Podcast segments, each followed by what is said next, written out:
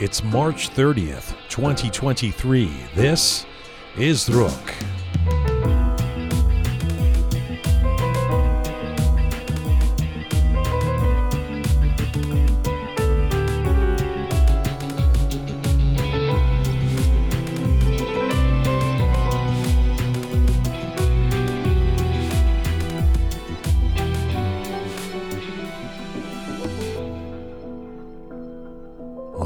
Welcome to episode 251 of Roqe. I'm Jian Ghomeshi. Hello to you from Toronto. Salam Dostan Aziz. Durud Bar Shema.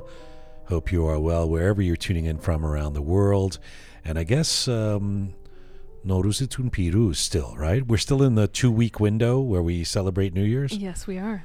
So can't- Persians can't just do th- things normally. just have one New Year's Eve, one celebration. it's uh, two two weeks we have to do. So happy Nowruz still to you. Uh, Mandana Khazraei uh, coming up. She is uh, she's a great poet. Um, she's also uh, uh, I mean she's sort of a multidisciplinary Mm-hmm. artist. Um, she's a singer. Uh, she played the Santour as a kid, uh, played uh, various creative uh, pursuits, but also an architect Mm-hmm. from the city of Kerman. Do you know anyone from Kerman? I do. I have a friend from Kerman. Ah, well, I, you know, it was an occasion for me to learn a bit about Kerman going into this interview because I don't know a lot of people from Kerman, Okay. so I, I wanted to learn what that mm, city's all about. It's not a it's not a big city, uh, and uh, somewhere between say Tehran and Balochistan in the middle of Iran there, um, pistachios I was gonna say that's the one thing I know about and drugs, Oh, Yeah. okay. but uh, you know, uh, both of them. Both of them. All right. and lots of other things. Uh, uh, it looks like a beautiful place. Anyway, Mandana came he came to the United States in 2009. She has been very um, active and outspoken during the uprising, particularly in social media, posting these beautiful poems that she writes and uh, which she delivers and performs and does so quite emotionally that have quite an impact. So she joins us from Washington D.C. Before that, in the Roqe studio, the surgeon and musician. And the thing is, he's great at both of them. I mean, he's an important doctor, uh, an Iranian German doctor. He's lives in Dusseldorf, but he happens to be here in Toronto and uh, is coming into the studio. Um, i- i- He's a great doctor, but he's also the guy's a monster musician. I mean, I'm going to get him to play something on the piano in here because he's Okay. he's just phenomenal. Dr. Pouria Sabetian. Now, he is one of these doctors who uh, actually during COVID started to give advice online to people in Iran in Persian uh, to help them out, you know, because uh, medical resources are not always as uh, available to at least everybody in Iran outside of Tehran, etc. But also more recently, um, with everything from how to deal with, uh, you know, um, bullets that are being shot at you to uh, poisoning schoolgirls, all of that. He's been giving that medical advice online to people inside Iran. And so he's kind of like Dr. K, like some of the other doctors we've had. Uh, Dr. Pouria Sabetian, he has quite a quite a story, quite a personal story. Um, so he'll be joining us here in the Roqe studio, calling this episode Prescriptions and Poetry. Pegah, Oh, I like that. PPP. That's right. Uh, before we get to our little Roqe roundup here and, and our guests, I wanted to mention that it is a very it's an important big birthday coming up for one of our Roqe team members. Yes, it is. Uh, actually, Roqe itself is having a birthday. Roqe turns three on April 16th. But before that, this weekend, you Mm-hmm. Know, birthday. you know who's birthday? Very Probably the most birthday. important Roqe I- team member. I would agree. I think, and that is little Oogie, That's the French bulldog. He's turning five. Wow. He's turning five. My little boy. I still think of him as a puppy. I know, and people meet him because he's got this frenetic little energy, and they think he's Mm-hmm. a puppy. But uh, but he's I mean he's a trained therapy dog, a certified Yes. therapy dog. He's a very he's a good boy. He he I've had him since he was eight eight weeks old. oh, So and he's been by my side the whole time, and I can't believe he's five years old. Anyway, for this special occasion, what am I going to get Oogie? What do you get the dog that has it all? something with peanut butter. No, No. close. Okay. Kubide. Oh, Oogie goes crazy. There's nothing like highly salted really? grilled meat that a French bulldog goes crazy for. Yeah, he does a little dance. I got to take a video of when I'm giving him Yeah. Kubide. well, he we goes crazy. Video on Patreon. Oh, Yeah. nicely done there. For our Patreon, you know what? I will do that. Yeah, we'll do that. do that. For those people who are part of on, our- on our Patreon page, uh, Roqe members, you'll get the video. I mean, I don't know how much of a lure this is, but uh, uh, Oh, good- Oogie is be a good adorable. video, yeah, sure. yeah, and he he. I'm very kind of stringent. I'm pretty a tough dad about what he eats. You know, the French bulldogs, Frenchies are Mm-hmm. They'll eat everything, right? So you have to kind of be be careful. And He's so he strict diet. he's got this fancy, you know, elite gastrointestinal organic food that we get from the Right. vat, the kibble. But on this occasion, It's his birthday. He's You gonna get some Kubide. yeah. so happy birthday, Oogie, Yes. this weekend. All right. Uh, before we get to our guests, we do our roundup here. Um, I found out that on Monday you talked about the possibility, Mm-hmm. and I was hoping that it was just one of these nutso things that some mullah was talking about in Iran about that because it seems so mm, horrific and Mm-hmm. outlandish about a new hijab law. Um, which suggests that uh, not only is the regime in Iran not backing off the the morality police and all the hijab laws, but they're doubling down. Mm-hmm. This was a proposal you talked about Monday. Then it turns out this has already been enacted into law. As of yesterday.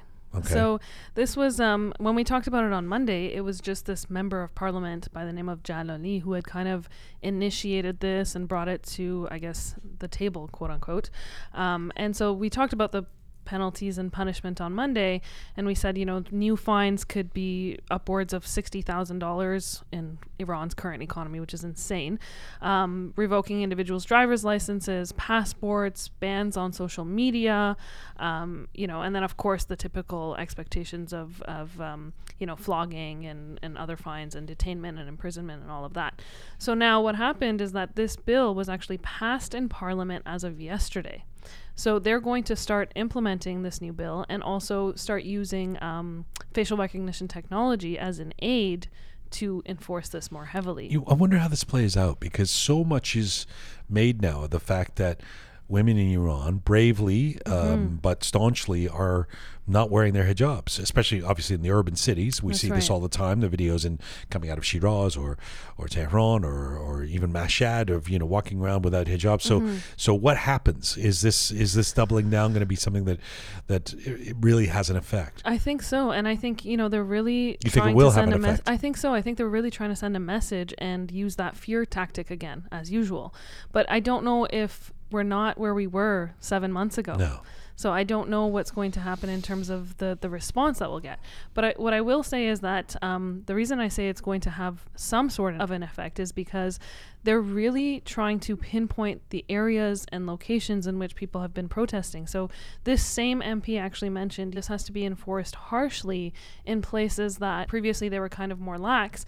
And so he mentioned, you know, while people are driving in their own cars, um, they're going to start going into cafes and such and trying to pinpoint Wow. individuals. They're going to use that same facial recognition technology in those cafes. So can we put to bed forever the idea that the, the, the regime is somehow going to moderate Oh, to appease yes. uh, global outcry or protesters in the streets? That's um, that's dead. That Mm-hmm. i it is. There's on, there's one one track they're on, which is terrify, mm, Yes. you know, and impose so much fear on people, crack down that that uh, they continue their totalitarian society, and uh, which is why everybody wants uh, change. Um, what else do you have in the roundup?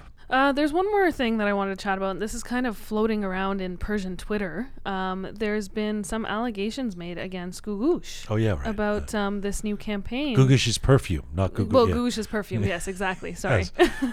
Might want to correct that. Um, but yes, in regards to an ad campaign for her perfume. So um, in Toronto, there's a couple of billboards that um, depict her holding this perfume bottle.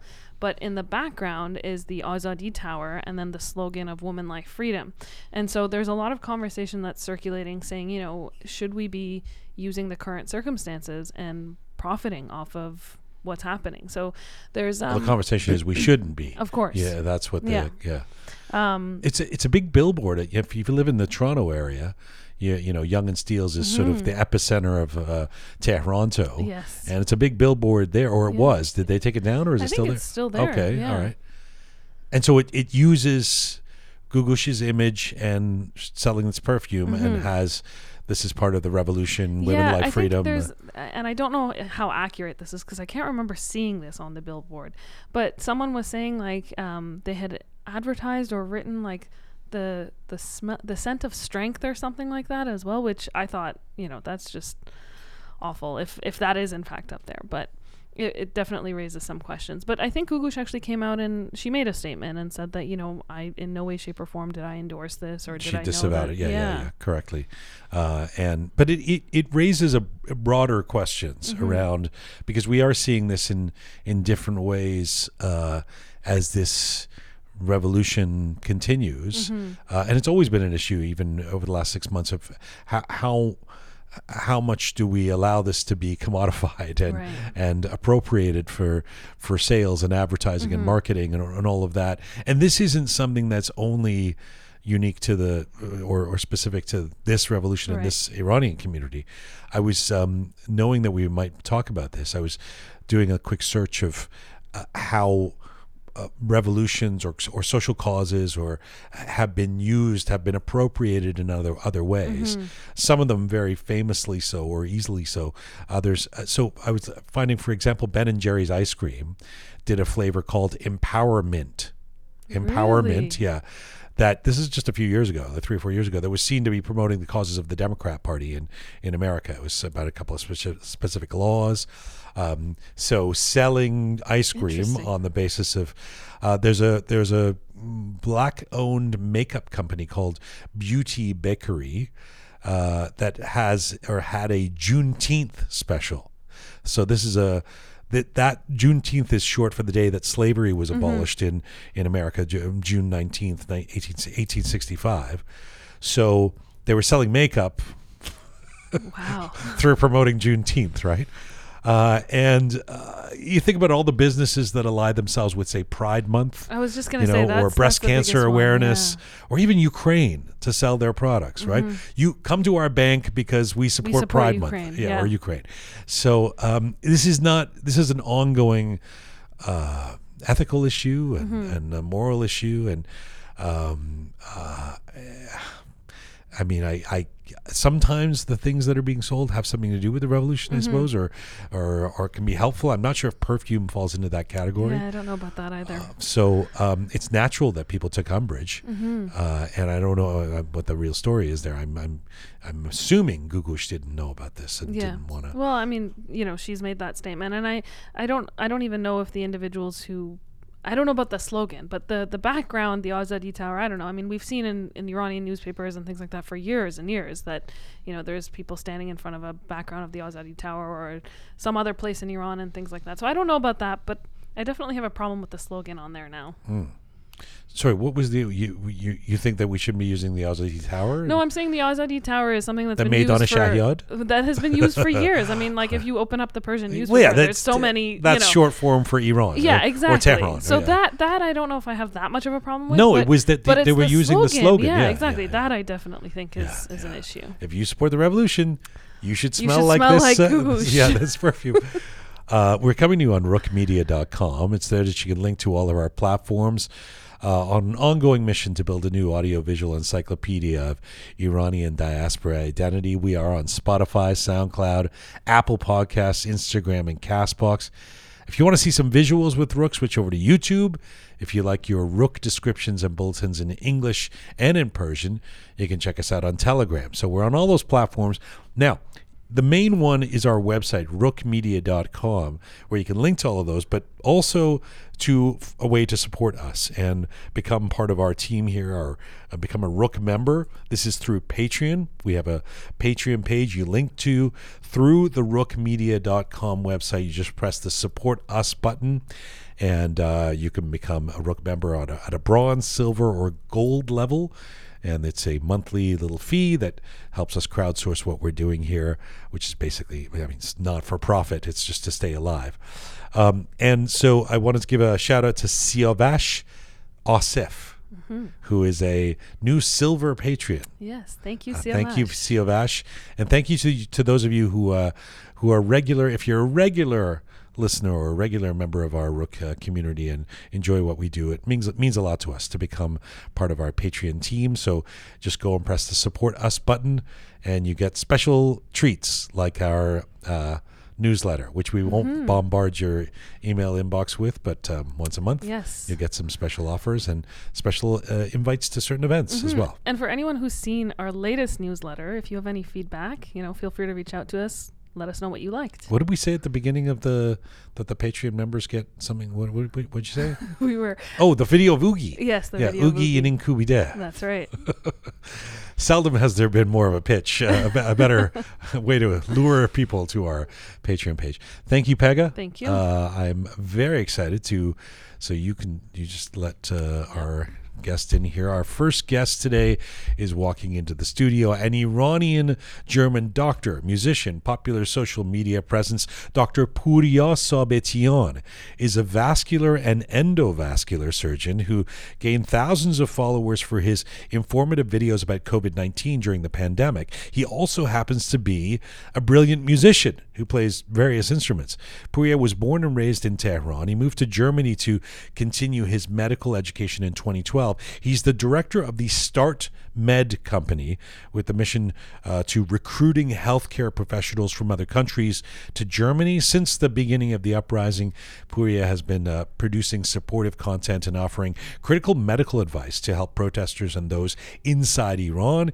He's also been on tour as a musician here in Canada recently. And so, right now, Dr. Pouria Sabetian joins me in the Roqe studio. Hello, sir. Thank you so much. Hi, everyone. Thank you for inviting me to this program. I love your show, man. It is really nice to be here. And I think I, I, I should apologize uh, because of my language. You know, my first foreign language is German, actually. This is your first interview ever in English. it is correct. Do you know the first major interview that Farmaz Aslani ever did in English was on this show? So you're Wow. in good company. yeah. But your English is excellent. I don't Yeah, know why you, Thank you. so much. I, I, I, I, I will try my best. I, I can I can speak German actually native, and you know, uh, Farsi. It won't my- help me if you answer in German because I won't understand what you're saying. Okay. But I understand I'll you are try. fluent in Farsi and in German, and you learned German in six months when you arrived there in 2012. Is the story? So, are you? Do you just have a facility for languages, or are you literally good at everything? Because that certainly seems to be the case with medicine and and music. Uh, it's a good question. I, I, I don't know, but um, you know, I uh, actually I am a perfectionist, and if I learn something, I I, I will try to be the best on it. If I drive, I will try to be. If I cook, I will try to be the best one uh, in that. But isn't it ultimately a prescription for uh, for disappointment? Because you can't be the the best at everything, right? I mean, are you the best cook? No, absolutely. But I can tell you're pretty good, aren't you? I, I- can cook. I can cook. Y- y- uh, You know. Um, What is your best it is- dish? It is. It is relative. it's relative. It makes your life a little bit difficult because you're always um, um, you're always puts put more energy to be the best Mm. and um, take more time to be the best and sometimes you don't have really um, really good private life Oh. you're you're always you're always undoing learning uh, the, the life You always you always want to be the, the, the best in your private life too. Yeah i'm trying to Where does that perfectionism come from, Puya? Where think- from think- your dad? I think it's it's from my dad, and, and also from my mom. But you know, um my mom passed away 27 years ago. I was 14 years old at that time. I was not able to know my mother as well as my father. You know, uh, but I think the perfectionist comes from my father. I can remember. Your uh, father, who by the way is also a doctor. yeah, right? he's uh, as is your brother. uh, as You're all brother. friggin' doctors. Everybody's are- a doctor. Really, You're- okay. We are really a boring family, you know. You're, you're, you're the- you have the Iranian status overachiever It's- ticked. All of the boxes ticked. Yeah. our topics are uh, also always medical topics in the family. It's really boring. Uh, sorry, you were going to say something about your dad and perfectionism. Uh, Did I cut you off? Yeah, my, my dad. Um, you know, I was I was a medical doctor uh, on my promotion as a doctor, um, and to give my doctor doctor work and my thesis, and uh, I've inv- invited my father to my uh, this to this ceremony at that time, and he he he goes like, uh, "What? You're a medical doctor? Okay, it's another big deal. You're a medical doctor. You did another big work or a great thing. You should be the uh, best specialist in the world, and then." We can we can go and celebrate your your Right, right, right. success. You know that, that was that was his achievement in this context. I had this with my dad too. I mean, I would anything that I would, you know, uh, Dad, I, I just got a new contract as the host of this on this network, and and he would say. uh, He learned after a while that he had to lead with positive affirmation. So he would say, "That is great, but you know, Pouria, he is a surgeon," You know, and it was always like somebody who's better. Somebody better. someone's better. Yeah. Yeah. Which a lot of people were. So there you go. Um, I, I want to get into your dual life as a surgeon and a a monster musician. I mean, you're Yeah, not just a, you a so much. musician; you're a great musician. But let me let me ask you first about the uprising. In the immediate days, Puyajan, uh, after Mahsa Amini had had been killed back in September of uh, 2022. Um, you jumped into making videos in order to give medical and health advice to those on the ground in Iran. Did did you have a a sense that this was going to be as major a revolution as it turned out to be? Mm, actually, I didn't. But you know, I think um, my goal was, uh, in every moment in my life, to help other people. And in COVID time, I had uh, many, uh, many of videos to help them, many uh, new studies, new articles to, to give them some some useful information about that. And in this context, after Mahsa Amini's died, uh, that was you know I was really sad, and I thought, okay, how can I help them? I'm in Germany, they are on the street, they are in under under a lot of pressure in their lives, economic pressure, and political pressure, and w- what can I do? And I thought, okay, the best thing that I do is is me- medicine, and I I've, I've tried to to give them some more information what they uh, should do in this situation in some critical situation, and that was the reason of all those videos. Right, right. When you give medical advice, I mean, on the one hand, especially with Iranians, I find they defer to a doctor. So uh, if you're just having doctor in your name, people uh, uh, trust you and believe in Yeah. you, and and that's a a positive thing, I would think. On the other hand, it does come with responsibility. You're not just somebody giving your opinions; you're somebody who is giving opinions that are going to affect potentially people's lives. How do you weigh that kind of responsibility? Yeah, in a hard way, you know, it is not really um, not really easy because uh, some pe- you you don't know uh, what what they people are. Th- They can be from the government. They can be, you know, in social media. You can you're not able to know them, um, although you're trying to help them. But it is kind of, you know, you're on the border. Um, it is really difficult to know. But um, the fact is, you can give some consultation in your field and you should be always um, be careful what you say in social media because they can use it against you and at that time i was really Who who will use it against you? the, the, the just regular normal Everybody. people Right, right, everybody right. everybody they can use against you they can record it they can uh, take some screenshots they can you know in social media they can do everything and you should be really be careful. And i was really under pressure because of my family in iran uh, and i thought okay i would like to help people in iran but if the government put my family under pressure Yes. and uh, take them or um, do some something uh, some some critical things to them it should be really dangerous for for us despite I, I did it I did it I uh, that, my father was not really agree with that because uh, he's in Iran and he was really under pressure uh, from every every person in around him. hmm Because Has he heard from Sepah or the Basij or anybody saying, you know, is are you the father of this guy? Why I is he so. making these I videos? I think so. I think so Uh-huh. because he was. Um, in two weeks after that videos uh, uh, um, makes him really nervous. Mhm. and he called me um and told me uh, stop it. Stop it. Do not do it. Mm. uh, and I, I, I, I thought okay what's the matter? What's what's wrong? He didn't say anything but i think he was under pressure And by the way, it goes without saying that you can't go back to Iran now, I would imagine. i cannot go back to iran And how hard is that for you? Uh, you know, it is really difficult for me in my head. I love Iran.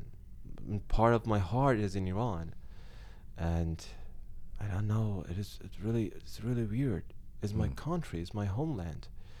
Uh, I, I'm raised in Iran, uh, and I'm out mm, since I was um, 30, and 30 years in Iran. I've learned everything in Iran, and uh, Mhm. you know my memories, my friends, my family, and it's really hard for me. But you know the goal and the future makes me strong.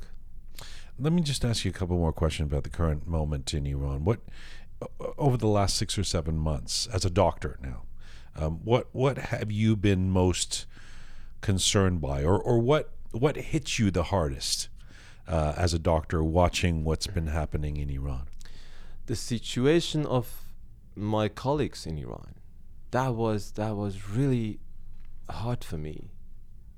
Uh, you know a purpose of a doctor is always helping other people. Mm. and they were not able to do that because of the government. Because of the government they were they were always in the hospital. The the the the security guys, um, the you know Basij Sepah, they were always in the hospital, and I've I've, um, I've called some of my colleagues, some of my friends in the hospital in Iran, and um, they were always under massive pressure in, in the hospital, and they were not able to help people um, as always, Mm. and that was that was a big deal for them. And you know, Aida Rostami, she was uh, she was helping um, these uh, injured people in the revolution at their homes, and they killed her. That she she's she, she died because of this purpose Simply ch- being doing her job as a doctor. doing, doing her job Yeah. as a doctor. and a lot of doctors have we now hear have left Iran yeah, in the last six or seven months, just fed up. They can't the do what they. That's um, correct. That is a. It's it's devastating. It's devastating to hear at a time when that medical care is so profoundly important that that that doctors are placed in in the position of not being able to give. I mean, we, we've heard so many of these stories of, um, and even when they bring somebody in, uh, the doctor helps them go out the back door so that the Correct. protester doesn't then get arrested. I mean, it's it's it's a it's a very difficult situation. I, I have to imagine that you probably because you have a large following now, you probably hear from people on the ground in Iran who are asking you questions that are not always your specialty, right? My Yeah. daughter's been poisoned from a chemical attack in the, as a, a schoolgirl. What do I do? How do you respond to them when they come to you with questions like that? Yeah, you know, as a medical doctor, I know um, many things about that, um, but I can I cannot know everything about that, and I should learn my size. You you know, I should take my books, take take my um, online courses, and so, so I should learn by myself to help them actually. Um, but it's actually normal, you know. In Iranian community, you have always uh, so so many questions from from other people. You know, if I go to the party, uh, some guy comes to me and uh, asks some question about um, medical situations. It's not always in my uh, specialty as a vascular surgeon, but as a medical doctor, I can help him. Can I just ask what it means to be a, a, an endovascular surgeon? What does that actually mean? Um, did you heard about uh, balloon stent graft or Sure. something like that? It is actually the techniques of uh, non-invasive surgery to make the circulation better in in vessel area, in arteries, uh, in, in in some special disease, in arterial disease, in venous disease, and you can use um, endovascular techniques to uh, put some balloon or some if you have narrowing or uh, or aneurysm in in arteries or circulation system, vessel system, Specifically system. to do with the heart, mostly, right? Mm, not specifically No? with the, with the Oh, oh, heart. oh. Aorta, um, uh, main artery in abdomen, um, in legs, Ah, arms, I see. um, neck arteries. You can do it in almost in every vascular systems in the body. My um, my dear uh, late father died uh, because um, they were trying to fix. They want to move one of the stents, which had become um, a couple of the arteries had become clogged again after Yeah. he had, Yeah. and they did this non-invasive surgery to kind of move the stent, and they blocked it further, unfortunately, and so um, he ended up a couple of weeks later dying. Uh, he had just gone in for day surgery, you know. So these are the the perils. I'm familiar with the perils of the kind of job that you do, and it, Yeah. it can't be easy. Yeah, yeah, it can be easy, and you know every procedures in, me- in medicine uh, can have some complications, and the people should know about that. Yeah. That, that it, it is a big problem in Iran because nobody talks about complications of, of procedures. You know, They don't make you sign that thing that says you have a ten percent sure, uh, sure, chance. Sure, that they, they make the sign. They, they should sign that papers, uh, but nobody tell them about every complications Mm. uh, that can uh, happen after the operation or during the operation. It is a big problem in Iran, and um, it is. I think it is a cultural problem. You cannot say to somebody in Iran, um, "You have cancer." But you know, uh, if you if you tell them uh, just directly you have cancer, it's not really good. yeah, like any like it's zesht. It's not uh, culturally appropriate. It's culturally a big problem because they don't want to hear. Uh, But that uh, but that is your job as a doctor to it- tell them. It's your job Yeah. as a doctor to. So to- what do you to- do?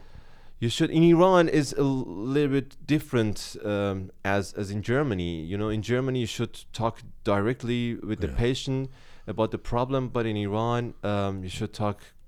Uh, First of all, with the family, and, and they Uh-huh. should prepare the person. That you should, you should. It is a process to tell to tell them. It is really, really difficult. We're very sensitive people, Iranians, aren't we? It is. It is Uh, it is compared to so. Germans, I would imagine. Absolutely the Germans. absolutely. I was going to say it's a stereotype, Ger- but apparently it's. Germans, uh, yeah, you know, okay, some about sensitive people in German. Ah, it's not not a not a not a really common word in in German, you know. Uh, take take me back. Take me back to you were born right after the the Islamic Revolution. Uh, you were born in the early 1980s, and and so you're a kid during the Iran-Iraq War.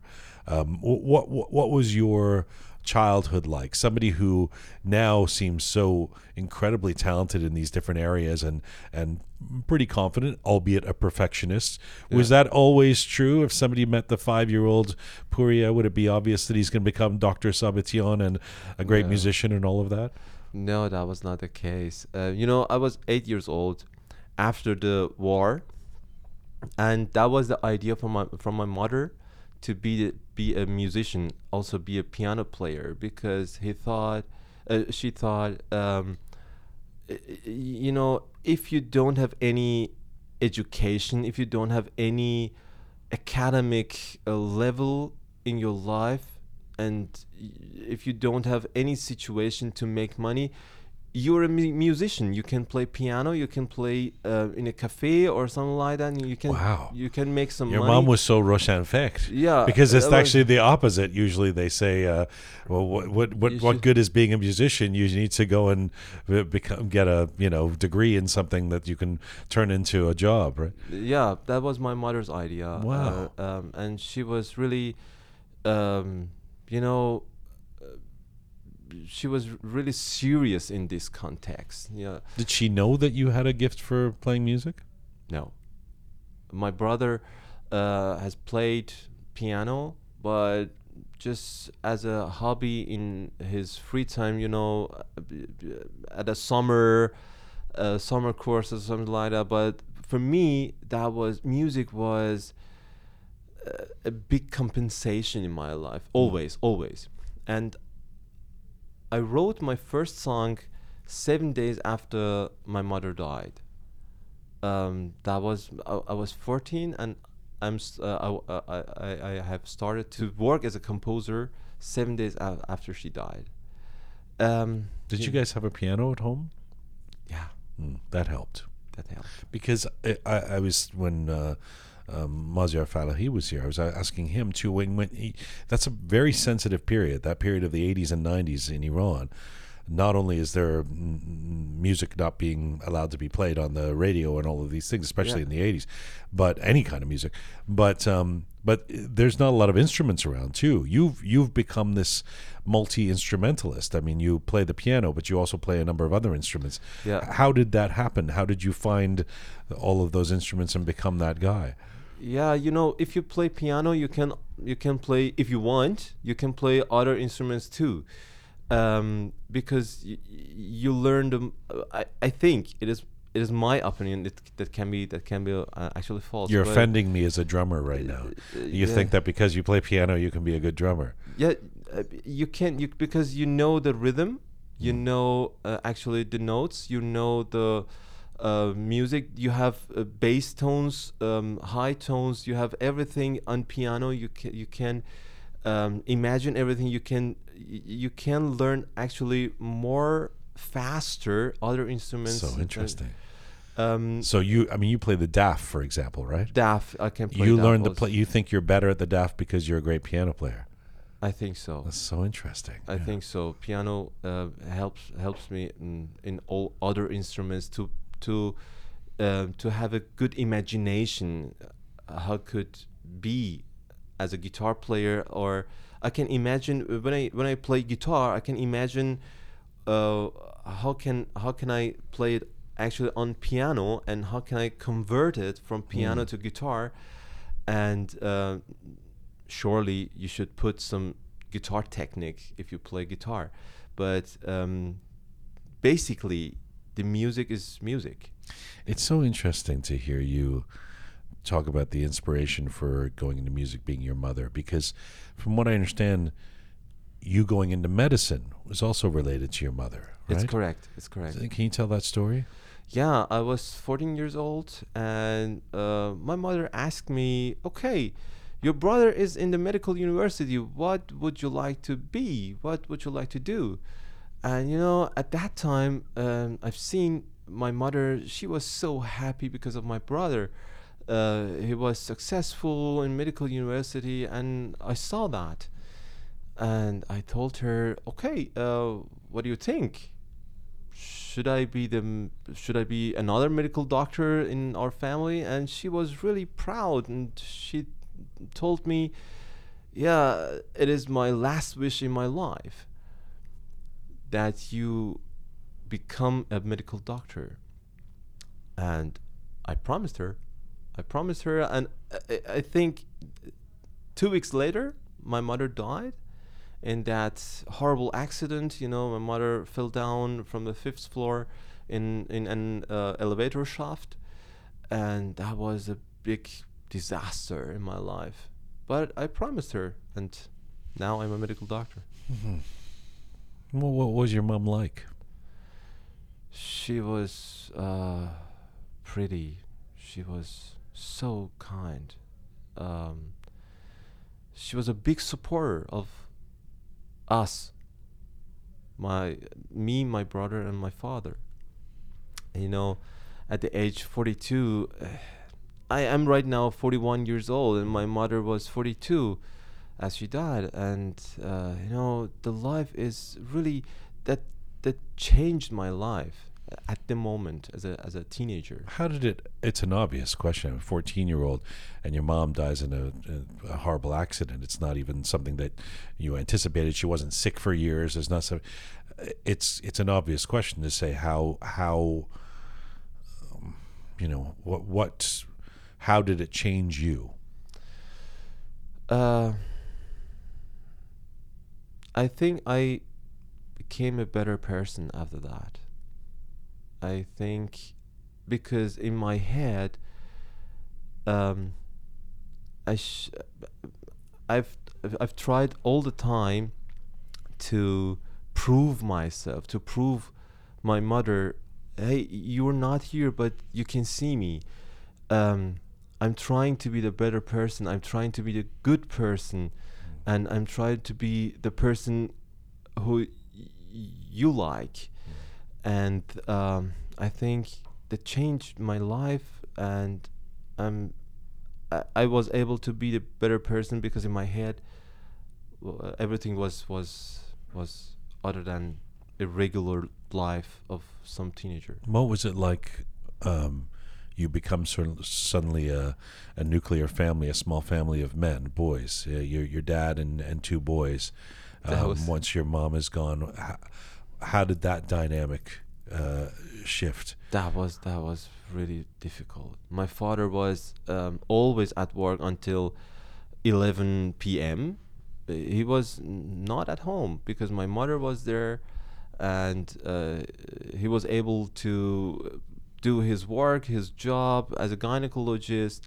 He was always in his uh, praxis uh, or in the hospital, you know, in operation room. But after that, he has tried to be at home at um, 8 p.m. Hmm. But uh, he he didn't know uh, what what uh, what what to do is. You know, uh, he was actually uh, confused, and I was confused. My brother um, was actually not so confused because he was in a medical university He's older. uh, he's older. He's four years older, and um, he had so many friends around him. He had so many plans, so many parties. So you know, as a as a young uh, student in a medical university, you have so many plans to do, Mm. and it is actually um, um, it is actually a little bit easier in this situation, but I had some conflicts in my life because I didn't know how can I how can I cook, how can I eat, how can I you know my my mother uh, did everything, Mm. everything for us, and at some point everything was so empty.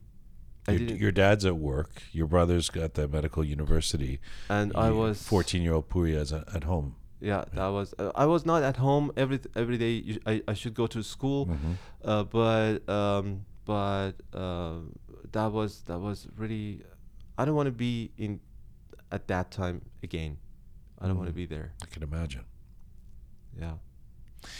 You you leave Iran at an interesting time because you don't leave Iran until 2012 so you're about 30 31 years old Thirty years old. and uh, that's interesting because if you're going to leave and you're going to leave for education you could leave when you're 21 uh, you you clearly wanted to stay or decided to stay until 30 why did you stay as long as you did and then why did you leave when you were Yeah. 30 Uh, that was not the plan to immigrate uh, from the from the uh, from this country to other countries. I had everything uh, in Iran, part of a hospital praxis, my uh, apartment in Iran, 200 uh, meter apartments in one of the best um, part of Tehran, and my friends around me, everything. And I was at that time one of uh, one of the composers uh, in broadcast in uh, in TV um, in Iran, and the job is actually was actually good. I had so many um, requ- job requests in, in, in as a as a musician as a composer, uh, that was really good for me. I could make uh, money, but the problem was after my military service as a medical doctor. Um, it is a it is a big exam exam in, in Iran. If you want to be uh, a specialist as as a surgeon or something like if you want to be a surgeon in Iran you should take a big exam once a year in Iran. And uh, it is a really hard exam. You should learn every every uh, uh, uh, uh, specialties in in, in um, medicine. And I have decided to do it to be a surgeon, not just general practitioner, Mhm. but a surgeon. That time, I've canceled every contract, every musical contract. Um, I, I was at home for six months. I have uh, turned my my phone off, and everything was stopped in my life because um, I, I should have I should have do the do the exam and pass it. But after after the exam, uh, they told us from the health ministerium the questions and the answers of, of this examination was away uh, to, to other people you know i mean they sold it to other people they sold the questions and the answer of the of this exam to 2000 medical doctors to to to give them the, the possibility to be uh, to be in a specialist Wow. um, that was a big money in this in this uh, corruption in this in this really really bad And you were business. surprised by that? I was I was really surprised. I was really surprised after that, and I've decided to to um, to come out, and to to go away from this country because just one more year in this situation and learn everything 14 hours a day and stop everything in my life uh, you know I, I I've lost my girlfriend I lost everything. Everything in my life was stopped. And I th- I thought okay if I if I do one more time and if they take one more year from my life I can I cannot tolerate it. It's been such a, you know, this Iran. i it's such a dysfunctional country, especially in the last four decades. Where, and I always, I, have to always say a disclaimer first when I say something like this because, um, obviously we know there's so so much that's beautiful about it. There's so much that we love, um, um, uh, and there's so much to celebrate about about Iran. But um, on so many levels, it it becomes a frustration. Whether we're talking about human rights and, and a lot of things that the uprising is about, yeah but this this level of corruption, for example, um, it's infuriating. Of Yeah. course, you and and and so you you face the choice of either staying and basically becoming part of that system, you know, yeah uh, or or leaving the country that you love and your family and friends. Yeah, it's it's correct. They they do it right now. You know, it is it is it is the problem of this country. They cannot stop this corruption. They do it. They um, they make you uh, so disappointed. And if you if you have a you know the problem is if you have enough money right now, if you have the situation to leave the country, you will make it. You will do it because they want to. They want that you leave the country. Every academic person who can who can bring some good situation in this country, who can build this. they want you to leave. They want it Mhm. bec- because because they can. They, Easier ma- to manipulate people who are It is correct. less accomplished and talented, and talented and smart. It's the point because if you know, if you if you are clever, if you're smart, you should be there. it's devastating. And That's horrible. Do, do, what was the move to Germany like for you? I mean, you seem to have done very well in, in Germany. Was it invigorating to to change your life and, and be in Germany, or was it difficult in terms of for the first time living in a new country? that was really difficult. That was a new world for me. Um, you know, um, I've seen every uh, English language countries like America, Canada, England, Australia, and um, I should have um, do another examinations, another like in America is USMLE, or in in Canada is Toronto Notes, and other lang uh, or other examinations. But in in Germany, I should have at that time I should have just B2 language level of German and uh, an acceptation from a head of a department in a surgery and I could uh, I was able to move to Germany. And that was the point. I thought okay it's my chance. And 2014 was the regulation in Germany absolutely other than other than uh, uh, 2012 after two years that was my chance and I took it. I've learned the language I uh, I had a acceptation. Uh, I had an acceptation from a head of the uh, vascular surgery department in Bremen. That was in North North North Germany, and after after a year, I was there. And now you're in Dusseldorf. Now I'm in Düsseldorf. How do you self-identify now? Are you German? I am actually German who talks Farsi too. but it's interesting because in your social media, you're not you're you seem to be more focused on an Iranian audience than on a That's German correct. audience or correct. even an English audience. It's correct, but because they they they, they need me, um, I think more than Germans. Hmm.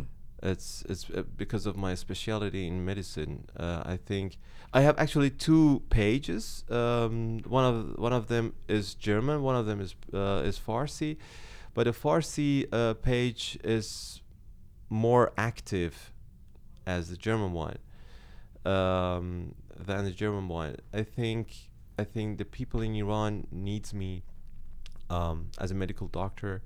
I should give them my information, my my education, my experience, Mm. and uh, you know, the, the, uh, it's really embarrassing because um, so many people uh, uh, text me. Uh, we don't have we don't have our our doctor our uh, family doctor um, doesn't tell us um, every every informations that we need. And it is it is the reason why we're we, uh, we're writing you. Right. and, and and I think okay why though? Because in Iran you know th- the medical doctors in, Ar- uh, in Iran are really under pressure. They have so much to do they have they, they have no time to do no time to talk with patients. It's a it's a big problem. It's it's a problem uh, of infrastructure in this country. It is from health ministerium in this country. It's not about the doctors. They are really good. They are really i think the iranian doctors are the best doctors in the world because they ha- they don't have any possibilities any devices any instruments any any they are n- Right. you know but they are a good They're doctor. improvising while they're, they're, do- yeah, yeah. improvising they- they're good doctors Tell tell me about where and how the. I mean, you you basically came to public attention. You became famous in a way through the videos you started making during COVID, during the pandemic. That's correct. Uh, what what was the first initiative in terms of doing that? When did you go, Eureka? I know what I'm going to do. I'm going to start making these videos that will help. Uh, I mean, I, I, I'm assuming you didn't know it was going to go viral or what you were doing, but but um, tell tell me about the idea behind it. that was that was really funny because um, I was um, I was um, uh, actually uh, in work with WDR in Germany. It is a big uh, program in Germany, uh, a big channel in Germany, WDR Germany, and as a musician. And I was musically really active in this uh, in this program. And after COVID, um, they called me and they told me, you know, musical we don't we don't want something from you but medical. Can you can you can you give us some medical Right, right, programs? right. can you give us some medical programs in german and something like that? And i thought i thought oh why not? I can do it. Wow. Uh, and that was the uh, start in this context. But um, after that i was on bbc persia because they uh, they watched my programs on wdr and they've called them okay what's what's with, with this guy? He is a persian guy and he talks about uh, covid or something like that in german. Can he talk uh, about uh, about covid uh, also in farsi or something like that? and they told uh, they told me okay bbc persia wants wants to to have interview with you. I, was in bbc bbc persia for a while. And after that i was in manoto tv it's one of the Yes. most famous persian persian channels in the world Yes. and uh, I, I, think And then you start making the videos because it's a natural making the outgrowth of that. videos, everything, social media, and I thought, okay, it should be because the people need need some more information. You are a performer, though. I think when I watch your videos, I mean, first of all, there's some that are just funny stuff. You know, it's not all. Yeah. But uh, you seem not just comfortable in front of the camera. You seem, um, you you seem to enjoy it. it it's something that comes Yeah. Naturally to you, or uh, you, you're you're kind of a performer? I think it, I think it, it comes from music. You know, I was always on the stage, so many concerts in Iran, over hundred concerts in Iran. And you know, I, I can imagine myself from uh, on the stage f- uh, for many thousands people and and perform music and something like that. And you know, camera is another big deal for me. It's an interesting. It suggests an an interesting duality in terms of who you are because I've come to know doctors uh, who I have tremendous respect for um, to be quite. Um, to the point, uh, serious in some cases, but um, not overly sensitive. I mean, part of the training is you you can't get too emotional. You're overseeing people losing their lives in some cases. Yeah, you can't, you know, um, uh, cry for days about each one of them. You have to do a job, etc. And then an artist is kind of uh, a, a good artist needs to tap into that emotional well and and be as sensitive as possible. And so you've got both of these things, which by by the way may coincide with the German and the Iranian, the stereotypes correct. of which are are the the very emotionless, uh, Yeah, you know, emotionless and emotional. and emotional. Yeah. Um, so, you, are you a combination of those things? Yeah, you know, our humans' ability is not. There is no limitation, I think, and it comes from uh, you know, as a medical doc, as a vascular surgeon, uh, one of your duties are the amputations. You know, I've performed uh, more than two thousand five hundred amputations in my life, and uh, so many people told me, "How can you? How can you amputate a, a, a part of a body? Yeah. It, it is really, it is really, you know, weird or something like that." I, th- uh, but in my head, is if I amputate a sick part of a body, you know, it, it really, I, I don't know how can I how can I say it in English without any uh, without any medical words, you know, uh, um, but um, um, do you know what necrosis is? What what No. gangrene? What gangrene? Oh, gangrene, is? sure, Uh, yeah, gangrene, yeah, yeah. sure. You know, like a diseased part of a body. yeah, this is something. a part of a body, and you try to help them. They are suffering under these sickness or the, this disease, and you amputate this part of a body, but they have better life after that. And it is my tension, you know. I I perform an amputation, but I can improve their their life quality uh, it is in my head.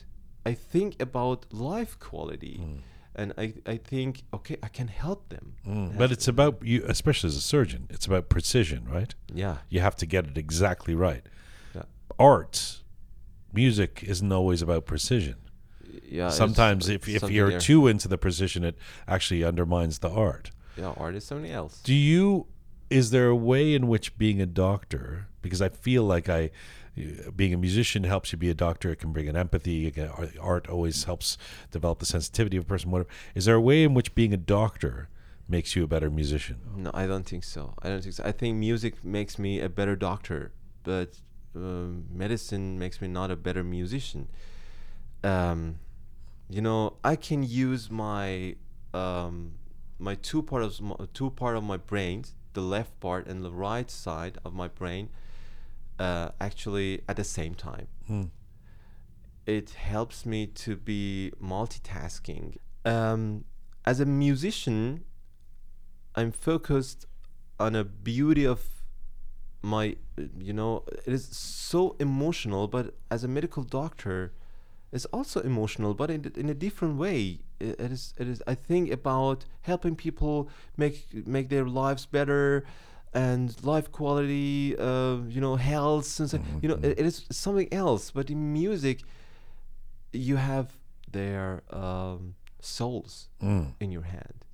Puya, do you ever regret trying to do both of these things? I mean, uh, Iran, Iranian overachievement uh, medals Yeah. aside, which Yeah. is is great. But I told you this before we did the interview. But you're not you're not just a musician. I mean, you're a great musician. You're so anybody much. watches you knows that you're you so you're you're phenomenal. So if you're not spending as much time doing surgery and being a uh, an important doctor and all of that, you could be putting out albums and touring constantly and building that music career, or vice versa. Yeah. You know, eh, okay, music is just going to be a hobby. And I'll put it over here, and I'll I'll become this star surgeon. Do, do you ever feel like, especially given the perfectionist that you are, that man, I should have just picked one one lane, or or at this point, I should pivot to just do one thing? Um, you know, I would like to be the Pouria who is here. Uh, I, you know, I, I can do both of them, and I think the reason why I'm here today with you is actually the music. That's true. Yeah. But because there is so many medical doctors, so many surgeons, but especially Not as Khoshtip. yeah, but but you know, no, that's Khoshtip. Yeah, uh, means good looking. Yes, thank my, you. my dear, my, Tell the Germans what it means now too. Yeah. yeah, uh, um, no, that's Khoshtip, charmant, no, uh, in German. But um, the problem, uh, the, uh, you know, it is it is a big deal because if you want to be a professional musician, it takes so much energy from Mhm. you, so much time, so Mhm. much power in your life, and also if you want to be a good surgeon, it takes also. That's why um, I cannot sleep more than uh, four hours a day. That's why I I'm I'm always You sleep four hours. Four hours. Wouldn't a doctor tell you that that's a bad idea? It's really bad idea. Oh. It's really Thank you. Doctor it's really bad idea. It's really unhealthy. Wow. uh, it's it's it's impressive that you do all that you do. I I'm um I'm very grateful that you're here. I'm grateful that we got to do this Thank in you person, so much. and I'm also grateful because we have a keyboard in our studio, Oh, and you've agreed to uh, play something. yeah, sure. And and before, so uh, and what will you play for us? If I had a um, a, a- a medical uh, you know room here, I would get you to do some surgery for Some us as well. But we don't have that. We just have a keyboard. So yeah, yeah, we just have keyboard. I, I can I can play some original songs if you if you like. please. You know, it is really special to me. It is a melody from my mother. and it is in 7-8 it is not a regular rhythmus in the music um, the piano players i've seen only yanni yanni uh, plays so many so many melodies in 7-8 and uh, uh, i wrote this melody in 7-8 also i can play a part of that Beautiful. Thank you again for this interview. Thank I, you so much. I'm really grateful to be here. It's, I I'm really, I'm so sorry because of my language. I can say everything in Farsi so fluently, but not in English. I'm next uh, interview we do will be in German. I will I will uh, uh, learn some German. my pleasure. So you're comfortable. yeah. Uh, Dr. Pouria Sabetian is here in the Roqe studio. Vaughan, merci. Thank you so Thank much you for so much. head on over to the keyboard there, and um, we'll listen to you play this uh, this this piece for his mother, Dr. Pouria Sabetian. He's walking over there now.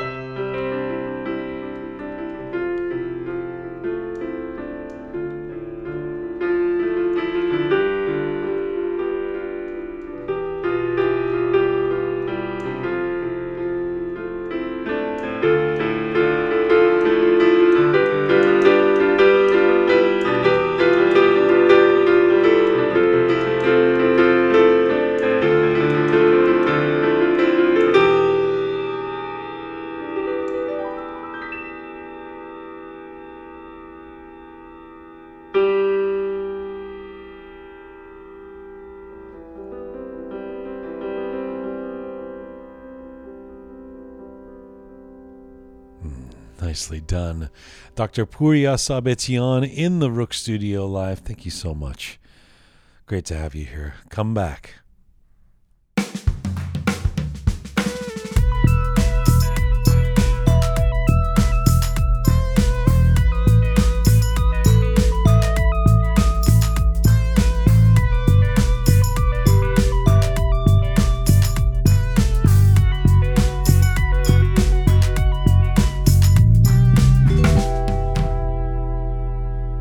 Is Roqe episode 251 Prescriptions and Poetry. My next guest is a female Iranian American multidisciplinary artist who is an architect, a poet, and a most compelling singer. Take a listen to this.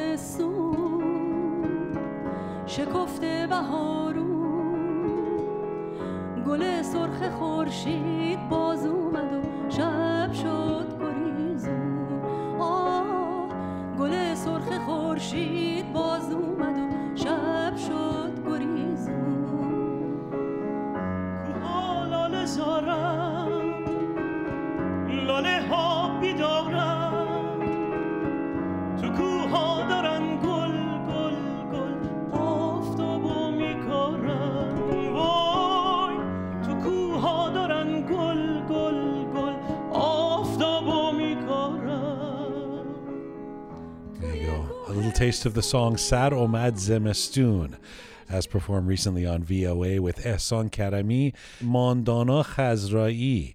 Mandana was born and raised in Kerman in an artistic family. She moved to Tehran to continue her education at the age of 18, where she started her first vocal lessons under the supervision of one of Iran's best female singers, Hengame Akhavan. That was in Tehran. Mandana moved to the United States in 2009. She currently lives in Washington, D.C., and works as a project manager in, in an architectural firm alongside her music career. She has been very active since the beginning of the uprising after the killing of Mahsa Amini, writing poems, posting powerful and emotional videos in her social media pages, and speaking and performing at various rallies and events. And right now, Mandana Khazraei joins me from Washington, D.C. today. Hello. Hi, Jian John. How are you? It's a great pleasure to have you on the show. Thank you so much for doing this. Thank you so much for inviting me. Thank you. That that song is so beautiful. I wanted to play it partly because I, I just love it so much. Saromad Zemestun. It basically means it's it's the end of winter coming. It's based on an old Armenian folk song, and it's it's a revolutionary song that was used during the the 2009 Green Movement as well in Iran. Tell me about choosing to perform that on VOA. Yeah, and I was thinking since they invited me and they asked me to sing a song, I was thinking since it has a meaning of ending the winter and ending the bad days, these cold days. So I was thinking this is a good song to sing. So that's why I chose that song. And uh, this song is very older than the um, that movement that you just mentioned is is i think 40 something years old uh, song and uh, it belongs to communism uh, parties communism opposition but since it's uh, just people kept singing it over so many stuff happening in iran i don't think it belongs to them anymore i think Yes. it belongs to all iranian all people who wants freedom who wants to be this long winter and soon Yes, it's been rehabilitated a few times. It was this Armenian folk song that it was used during the Siahkal uh, uprising, but you're you're right. It's now this revolutionary song. I mean, just in terms of the content of it, uh, and to get get into talking about what the last six months have been like. Do you believe we are seeing the the end of winter, both literally and metaphorically, in Iran? Yeah, of course I see that because um, in my perspective, Iranian practicing unity, practicing how to uh, be together, how to get together in, in against of this brutal regime, and I think this is the most important part of this revolution. And to me, the the winter is going to be end soon, and the spring is coming very soon, since all the young people, brave young generation, are in the streets they're fighting for their freedom and this this hope this all of this stuff giving me so many hope to think that this winter is gonna end soon I've heard you talk about the hope you feel, um, and I think a lot of us have have felt that hope or grasping to it. There's also been a lot of devastation, and and you've felt that. I mean, you've posted some beautiful poems where we see you, you crying while performing them. Talk to me about the mixed emotions you've been feeling over the last six or seven months. yeah as you said it's a mixed emotion you know so of course when some young people even kids get murdered by this uh, force the force of the regime it is it's heartbroken it's and since i have a kid uh, myself and my kid is 13 years old so i i can I, I can put myself in their position and i can feel the mom or the family or the father's feeling about it. And it, it breaks my heart deeply. But at the same time i was thinking um, we cannot just uh, just cry and uh, do nothing and uh, we have to keep fighting. You, you, you're you're not just a um, a performer. You're you're a, writer, and uh, actually, before we did the interview, you were saying that um, you, partly wish we were doing this in Persian because I know you're you're very poetic and eloquent in Persian. Although I you're so good in English that I couldn't pass up the opportunity to have an interview out, out there with you in in English. But you are a poet, both in terms of performance and writing, and you wrote in the end of November you posted such a beautiful poem or a song, I suppose, about the death of little Kian Pirfalak. This is the 10 year old boy who died at the hands of the regime, uh, the bullets when he was in the car. And, and the poem translates into Hey neighbor, pass us ice. This being a, a reference to ice that was used by his family to preserve his dead body while they were desperately finding a place to bury him and not hand him over to authorities. Tell me about that poem. you know when when i was writing this poem i was crying myself and even since then i'm thinking the first place that i'm gonna go after iran become a free country i'm gonna go to kian pirfalak and um, anytime i'm thinking of him i'm thinking about him thinking thinking about all of them their Mhm. families i cannot stop crying i cannot stop crying and since as you said i'm a writer I have to write my feeling. I have to write them. I must write them.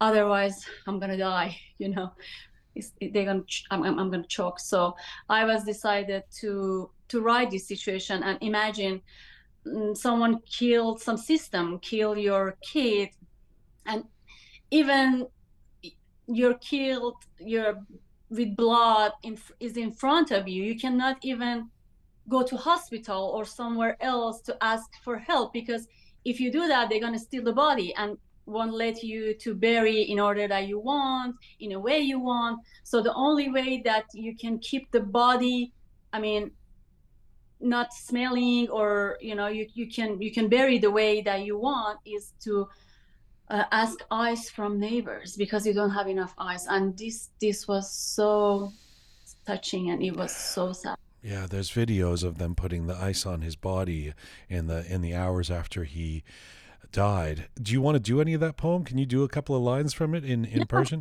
چه؟ آی همسایه به ما یخ برسان آی همسایه به ما یخ برسان نعش فرزند به دستم مانده طفل معصوم مرا تیر زدن داده دستور ترور فرمانده آی همسایه به ما یخ برسان قلب دردانه من مانده ز کار. رفته لبخند ز لبهای ترش. جای ترکش به تنش جا مانده. آی همسایه آی همسایه به ما یخ برسان. تا سپاریم تن خونی فرزند به خاک. گاه گاهی بشود مویه کنیم سر قبری که از او جا مانده. It's a, Thank it's a you. beautiful piece. It's a powerful piece, and you, you know, you're you're quite open about showing your emotions uh, on video, uh, in social media. I mean, uh, um, some people would feel a little bit more, um, I don't know, shy or um, Oh. have reservations about putting themselves out there the way you do. That one in particular, when you posted in November, you're actually crying as you perform it. Um, Uh-huh. Was that a decision that you made recently, or have, have you always been that way? No, I've been always like this. Always. If if you go back to my uh, my previous Instagram post, I have a poem about Puya Bakhtiari, the, the, the boy who got killed in Aban. Yes. Or even I have a poem about women. I mean, long, long time ago about hijab, about the, this forced hijab. So no, this is not some something recently happened to me. I, I I've- been like this as much as I remember. Mandana, do you do you worry that things are not progressing? I always have I feel trepidatious about even asking questions like this because I don't want to suggest that there isn't the will for there to be a change in Iran. But do you worry that things are not progressing as fast as some had hoped, as many of us hoped back in October or November? Know? I, I, you know, I don't know how fast this is stuff gonna happen, but there is no way. There is no way that uh, this revolution is not gonna win. Hmm. I'm sure, hundred percent, that this woman life freedom revolution going to win. Because of this young brave generation who is not frightened of this regime anymore. And there are a lot of different ways to fight to fight back. And i think people are keep creating new ways for fighting. And they'll keep doing it. And i'm sure it's gonna get somewhere You were born and raised in Kerman. In fact, you were born just as the the other revolution, the the the Islamic Revolution, in 1980, was um, establishing itself. Um, you, you were born into an artistic family, from what I understand. Your your father sang, uh, your mother played tar. How would you describe your life in in in Iran, growing up in Kerman in in the 1980s, with the backdrop of the Iran-Iraq War, but in this sort of artistic and musical family?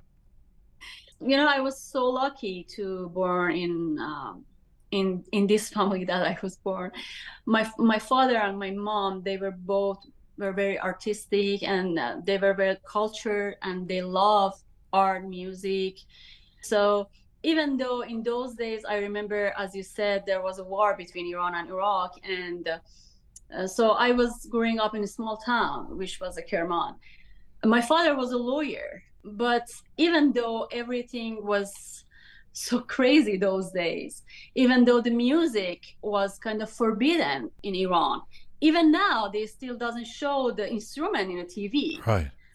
uh, but on that environment um, i can say every single weekend there was a gathering in our house playing music all music my father invited musicians You were playing the santur when you were a kid, i used to yeah i used to hmm. play santur and you started writing poems when you were a child. I mean, it's it's Yeah. interesting. That's really not a normal thing for kids in the West to do. You know, you don't you don't meet a lot of kids who are six years old who are writing poetry in in Canada or the United States necessarily. Um, maybe that's different in Iran because of the poetic tradition. Tell me what drew you to poetry at such a young age. um, the most important thing was my family. Again, my father was was, was wrote a poem as well. My grandfather was wrote a poem as well, and uh, I remember the first um poem that I uh, wrote. I was at a second grade.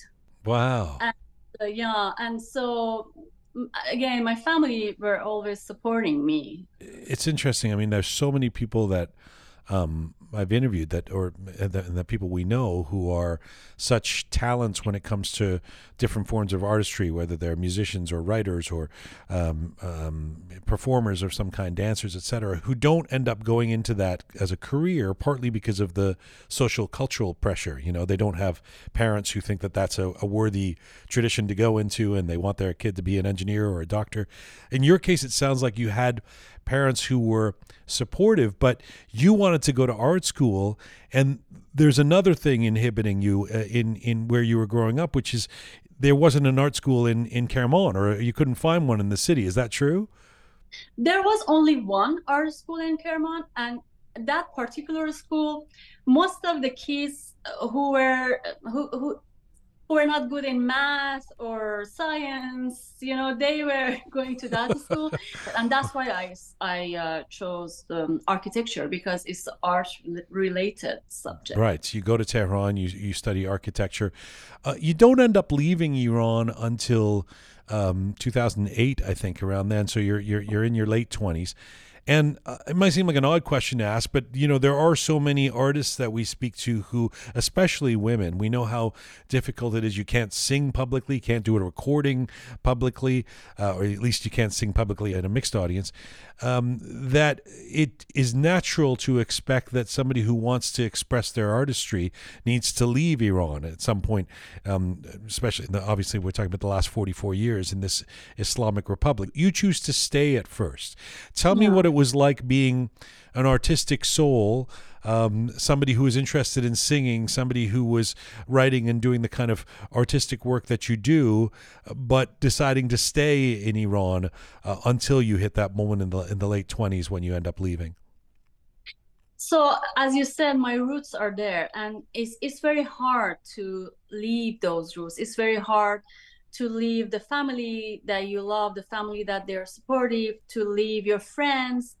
Um, even though i was i was in love with singing uh, but at that moment i think it was very hard decision to make um, to leave iran. I, I still i'm still in love in iran and i wish i can go back soon and be there and can be I, i'm sure i'm going to be much more productive if i be closer to those roots Are you one of those people who feels guilty that you haven't been there during this time in the last six or seven months? You've been so active in Washington D.C. Did you want to be on the front lines in uh, inside Iran during the uprising? yes and not even that sometimes i'm blaming myself why didn't i do it when i was there Hmm. Not even not even i'm like oh I, I wish I, I was there to be in a front line. Sometimes i'm thinking by myself and i'm blaming myself. Um, why i wasn't this much brave as these young kids are. Why i love myself so much to not had um, uh, i mean fate or i don't know what to say to, to fight back why i was so scared uh, you- you're not alone. There's an entire generation asking that question of themselves, of ourselves. What What is the answer to it? I don't have any answer to it. I wish I was more brave. I wish me and my generation were fighting back stronger, fighting back more, and not just leave that country for this regime and not just leave this young generation who are my kids' age to go and fight back. I wish I wish we did we did something else. I wish we act in other way. I mean, first of all, the, the, the regime was so brutal that any time before the year 2000 is kind of, uh, it, it would be a madness to try and, you know, uh, launch a, an insurrection. We see the, the student protests that happened in 1999 and, and the beginnings of that's the very first time anybody challenges the supreme leader or whatever. So it, people can be forgiven for not going out there and just getting shot in the streets. But do you think in the last 20 years, maybe part of it was that every option hadn't been exhausted in terms of there was still this belief at least foolishly it turns out of course there was still this belief amongst some that there was some way within this regime that through reforming the regime and slowly taking steps things could change in Iran and that that really need to be proven as a fallacy as a failure before the kids of today had the strength to go it's all or nothing. You know, part of the society were thinking like that, as you explained. A part of society, but a part of the society was thinking um, opposite. They were thinking, no, this regime is not going to get anywhere. They're brutal, and since this regime is based on ideology, the ideology won't change. So, and all the rules and the laws are based on that ideology so how how is possible to to any change happen there is no way and and at the other side I think this generation who are in the street they were born and raised with my generation and since my generation suffered a lot from the regime, we kind of teach our kids to fight, Mm. to not just listen to whatever they say and say, okay, fine, okay, fine, okay, we'll do that. Fight back, answer questions, answer why should we do that. And we are passing all of this um, education and experience with our kids. We've heard about the big demonstrations. We've seen them in places like Tehran and Shiraz and and Tabriz. Um, what's it been like in Kerman? I know your mom is still there. What does Yeah, she What does she tell you about the will for change, the desire for change in Kerman? Yeah, my mom, I, I'm, I'm asking this question uh, to my mom, and she's always said she's seeing a lot of young ladies in the street without hijab, which, as I, as I said before, is this is another way of fighting. Mm. And the other day, she said she was uh, flying uh, to Tehran, and in airplane, she said, I can say 85% of the women didn't wear any hijab. And all of these stories that she's telling me gives me more and more hope. Hmm. What was it like integrating into life in the United States for you? Uh, it has good things on it and bad things. Again, since I'm far away from my roots, I cannot be as much productive as I want to, as I'm able to. But at the same time, I'm living in a free country. I can do whatever I want to be pro- so it, it's it's a very it's a very hard answer you know it's a very hard answer Do you think of yourself as uh, uh, as I mean, how do you self-identify now? Are you Iranian American, or are you just Iranian, or are you are you American? How do you answer that question?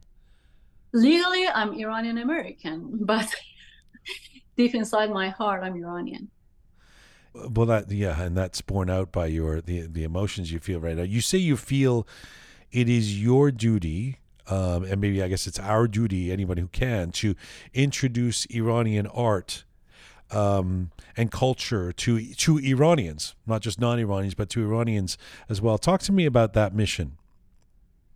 yeah i, I think it's not just just my responsibility as an artist it's my responsibility as an iranian i mean i mean this could be any iranian's responsibility to introduce art the culture that we have and because so many of american or western people they don't know they don't know really about Iran and Iranian. They see whatever they they, they watch in TV or read in newspaper. Some of them thinking Iran is a place who women are covered their faces and or the women are not allowed to drive or they don't know they don't know what's what's real Iran look like, what's real Iran culture look like.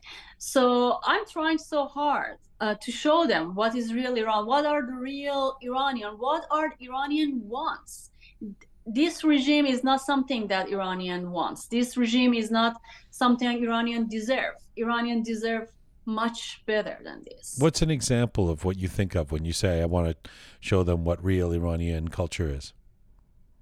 So first of all, uh, let's say as an example, I introduce uh, Nowruz to my coworkers, or I I had a concert um, a couple of weeks ago for Women International Day. Yes.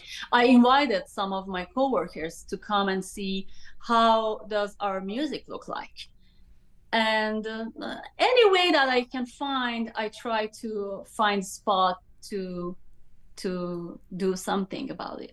So on that note, you're in Washington D.C. You've been very active there. Uh, There was a an event in D.C. recently, uh, a couple of weeks ago. There was this Nowruz um, gathering, party, celebration that took place. That, in the aftermath, became somewhat controversial because there were a lot of people wondering, you know. Uh, or, or unhappy with the fact that the Biden administration really hasn't been doing that much, but felt that, uh, you know, that it was kind of a superficial demonstration of Nowruz, and some Iranian Americans attended, and that there it wasn't really a demonstration of um, of how things could be different. Um, you were invited to that uh, that event. You didn't end up going. Had you gone, what what would you have wanted to say to the Biden administration? First of all, I think, I think, I, I'm not sure if in reality it happened or not, but maybe I, I I was going to sing the Sarumazame song or some kind of political, I mean, song, and for sure I was going to say something. Hey, President Biden, what are you doing? Our people are suffering 44 years of this regime. My people don't want you to support them because we know that's not going to happen. Because we know this uh, human rights figure is not true, it's not real. We saw it for 44 years, especially in these past six months. People just kept saying, hey, West, hey, United States, please support us. And they just verbally did it. They just said, hey, yeah, we're supporting Iranian, we're supporting Iranian revolution. But in reality, they didn't do any acts. We don't want you to support us, but just not deal with this regime. This is the only thing that you're able to do in order to help Iranian. Please stop dealing with them. Please stop dealing with this brutal regime. And and I mean you're uh, you're not on the show as a policy analyst, but you are in in D.C. and you have thought about these things and you are active there.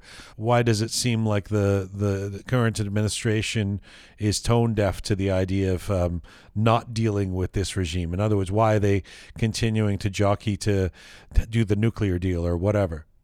because it's in their beneficiary because uh, because they do it for themselves because imagine uh, so many iranian are living outside iran and they they work they studied in iran they work here they brought their money here imagine in free iran so many of us want to go back so they don't want it at the other hand they're dealing with sepah they, they are dealing with that regime in order to get a cheaper oil. That's not going to happen anymore. So, and at the same time, United States selling a lot of weapon to United Arab uh, or Israel because of this regime being there. Hmm. Imagine if the free Iran going to be there, this not going to happen. So I don't think they don't want the free Iran at all and this again this human rights figure is not true is it, to me is is is absolutely lie hmm. Do you think it matters who who is in the white house do you think uh, every american administration is basically going to be the same i don't think so but maybe i don't know I don't. I, we have to see. we have to see. you, know, you don't want to go too far in, in saying what what you're implying, but uh, but it is it is definitely it has been disappointing. Um, but uh, um, out of curiosity, because you were invited to the event, are you disappointed that more people didn't speak out at, at the White House? Or I don't know what happened there. I don't know what exactly happened there.